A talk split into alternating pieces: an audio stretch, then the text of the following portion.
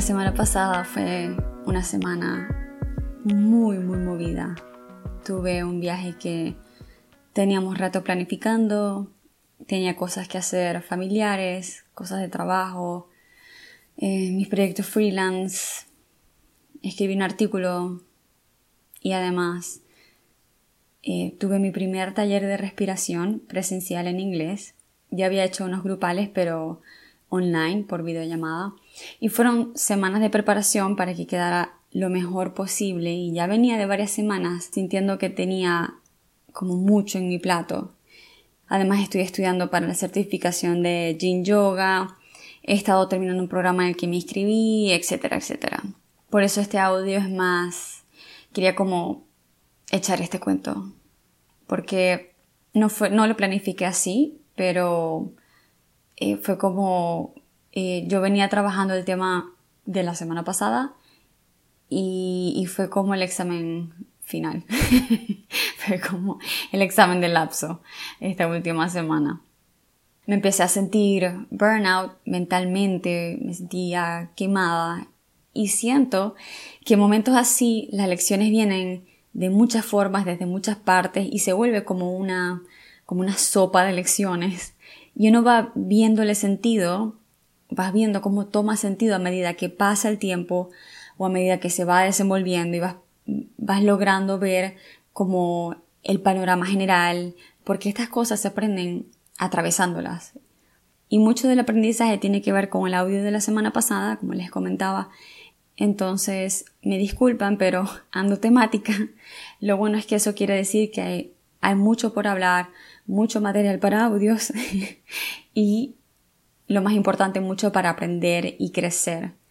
Un día, eh, estando de viaje, en este viaje que hice la semana pasada, me empezó un tic nervioso en un ojo y me incomodaba porque me venía como de a ratos, como de repente.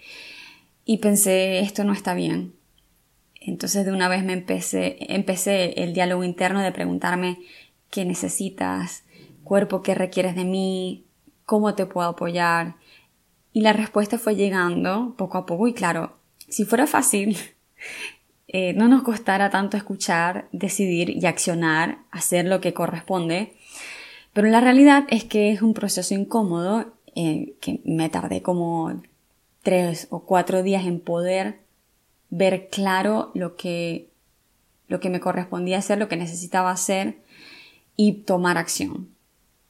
Y lo conecto con los dos audios anteriores porque, repito, ando temática, pero no quiero llegar acá. A mí no me gusta llegar acá y hablarles sobre una frase bonita que vi que me gustó y ya. Yo hago mis audios desde lo que vivo, desde lo que aprendo, desde lo que me trabajo a mí misma, lo que me funciona, me ayuda, y cada audio es algo que les digo y, que me digo.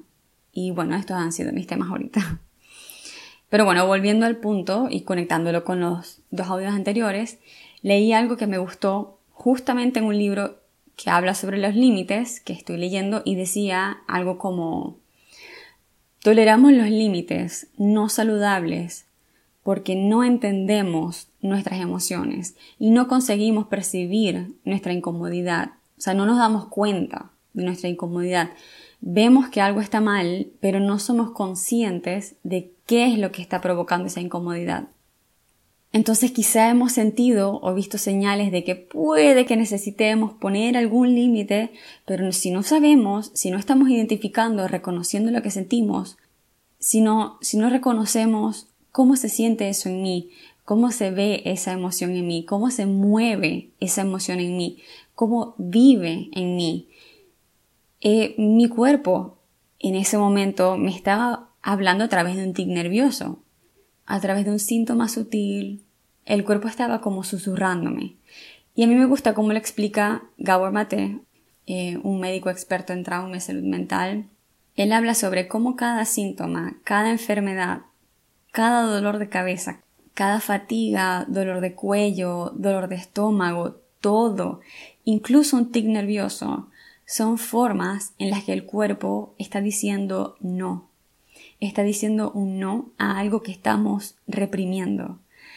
Y es que, como también he mencionado antes, lo que uno calla, el cuerpo lo expresa, el cuerpo no sabe mentir y por eso es tan importante prestarle atención a lo que el cuerpo comunica. Y de nuevo, esto también lo he mencionado antes, pero bueno, tomen esto como un repaso.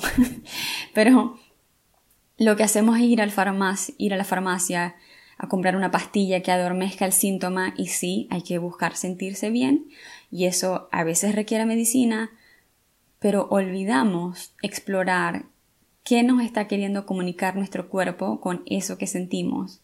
Olvidamos explorar a qué le está diciendo el cuerpo no. Quizá en otro momento yo hubiese buscado tomarme un vinito, una cervecita para así calmarme, para despejarme un rato. Y no estoy diciendo para nada que tomar esté mal, pero sí es importante explorar el por qué el por qué en un momento así tenemos ese impulso, nace ese impulso, qué queremos dormir, qué no queremos sentir, qué queremos evadir, qué estamos reprimiendo. Y no es que sea difícil, pero es una situación incómoda porque un día llega la gota que derrama el vaso y o te das cuenta o el cuerpo te habla y te dice hasta acá. O sea, es hasta acá, necesitas poner límites, necesitas decir esos nos, pero tienes toda tu vida manejándote bajo esta dinámica con muchos espacios en los que querías decir que no y no lo has dicho. Entonces toca, ahí es donde toca cuestionarte y romper esa identidad o ajustar esa identidad si queremos usar una palabra más suave, esa identidad con dinámicas que sostiene dinámicas que ya no te resuenan, donde quieres dinámicas saludables con límites saludables. Lo vemos todo el tiempo. Un día, por ejemplo, te sientes cansado, estás cansado y te escriben, te invitan a tomarte algo, te invita un amigo a tomarte algo y no quieres quedarle mal, pero estás bien cansado, tuviste un día pesado y quieres irte a tu casa a descansar, a echarte, sin pensar, sin, sin, sabes, como desconectarte. Y te cuesta decir ese no. Y sé que es un ejemplo simple y uno siente como que eso no es nada, ¿no? Como, ay, qué tanto, voy a ir y voy a pasarla bien y ya, después descanso. Y además se hace incómodo porque tienes años creando o viviendo bajo esta identidad donde estás acostumbrado a no decir que no y siempre le estás dando la prioridad al otro. Lo que pasa es que tu cuerpo sí nota cuando quieres decir que no y no lo estás diciendo. Y tu cuerpo no te va a mentir. Tu cuerpo no va a mentir. Tu cuerpo sí dice que no. A mí en esta ocasión me tocó delegar algo que estaba cargando, que me pesaba, pero que podía delegar. Tuve que decir unos cuantos ya vas, diciendo lo siento, no puedo atenderte ahorita, puedo atenderte en una semana. Me tocó decir un no, un no puedo, bien difícil. Me tocó permitirme unas pausas para despejar la mente, que suena bello, pero me costaron. Eh, pero bueno, este aprendizaje es así, por, como por capas, se va aprendiendo paso a paso mientras se atraviesa la incomodidad y se va integrando más la lección en uno. Y algo importante que quería decir aquí también es que Sé que he dicho varias veces que el autoconocimiento es un regalo, pero hoy también digo que el, el autoconocimiento es medicina, porque requerimos entender cómo viven esas sensaciones, esas emociones dentro de uno. Si uno busca la rueda de las emociones, que también lo mencioné en el audio anterior, puedes ver que las emociones tienen como emociones hijas. Y la rabia, por ejemplo, puede verse como o vivirse como frustración, como resentimiento, como indignación cuando se vive una injusticia o como el síndrome de estar burnout o estar quemado, que de nuevo es un trabajo de límites. Los invito a que cuando venga un impulso, cuando sientan algo incómodo, traten de sentarse un segundo con esa incomodidad, no agarrar el celular de una vez, no ir a la nevera, no llamar a alguien, sino sentarse un segundo, un momento y preguntarle, ¿Qué me quieres decir? ¿Qué requieres de mí ahorita? ¿Cómo te ayudo? Los invito a que se den un segundo de pensar cuál creencia en mí me impide decir que no? ¿Cuál creencia me está impidiendo decir ese no que me hace falta?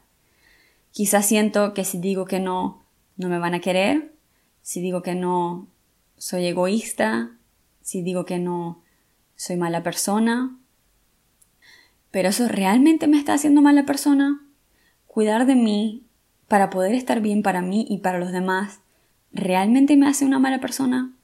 Aprendamos a conocer cómo se siente en el cuerpo cuando requiero decir un no. Aprender a poner límites es, es un camino, pero que te va llevando cada vez más a la autenticidad, a las relaciones sanas, a sanar tu relación contigo mismo y al equilibrio. Y operar desde el equilibrio se siente muy distinto a operar desde el piloto automático.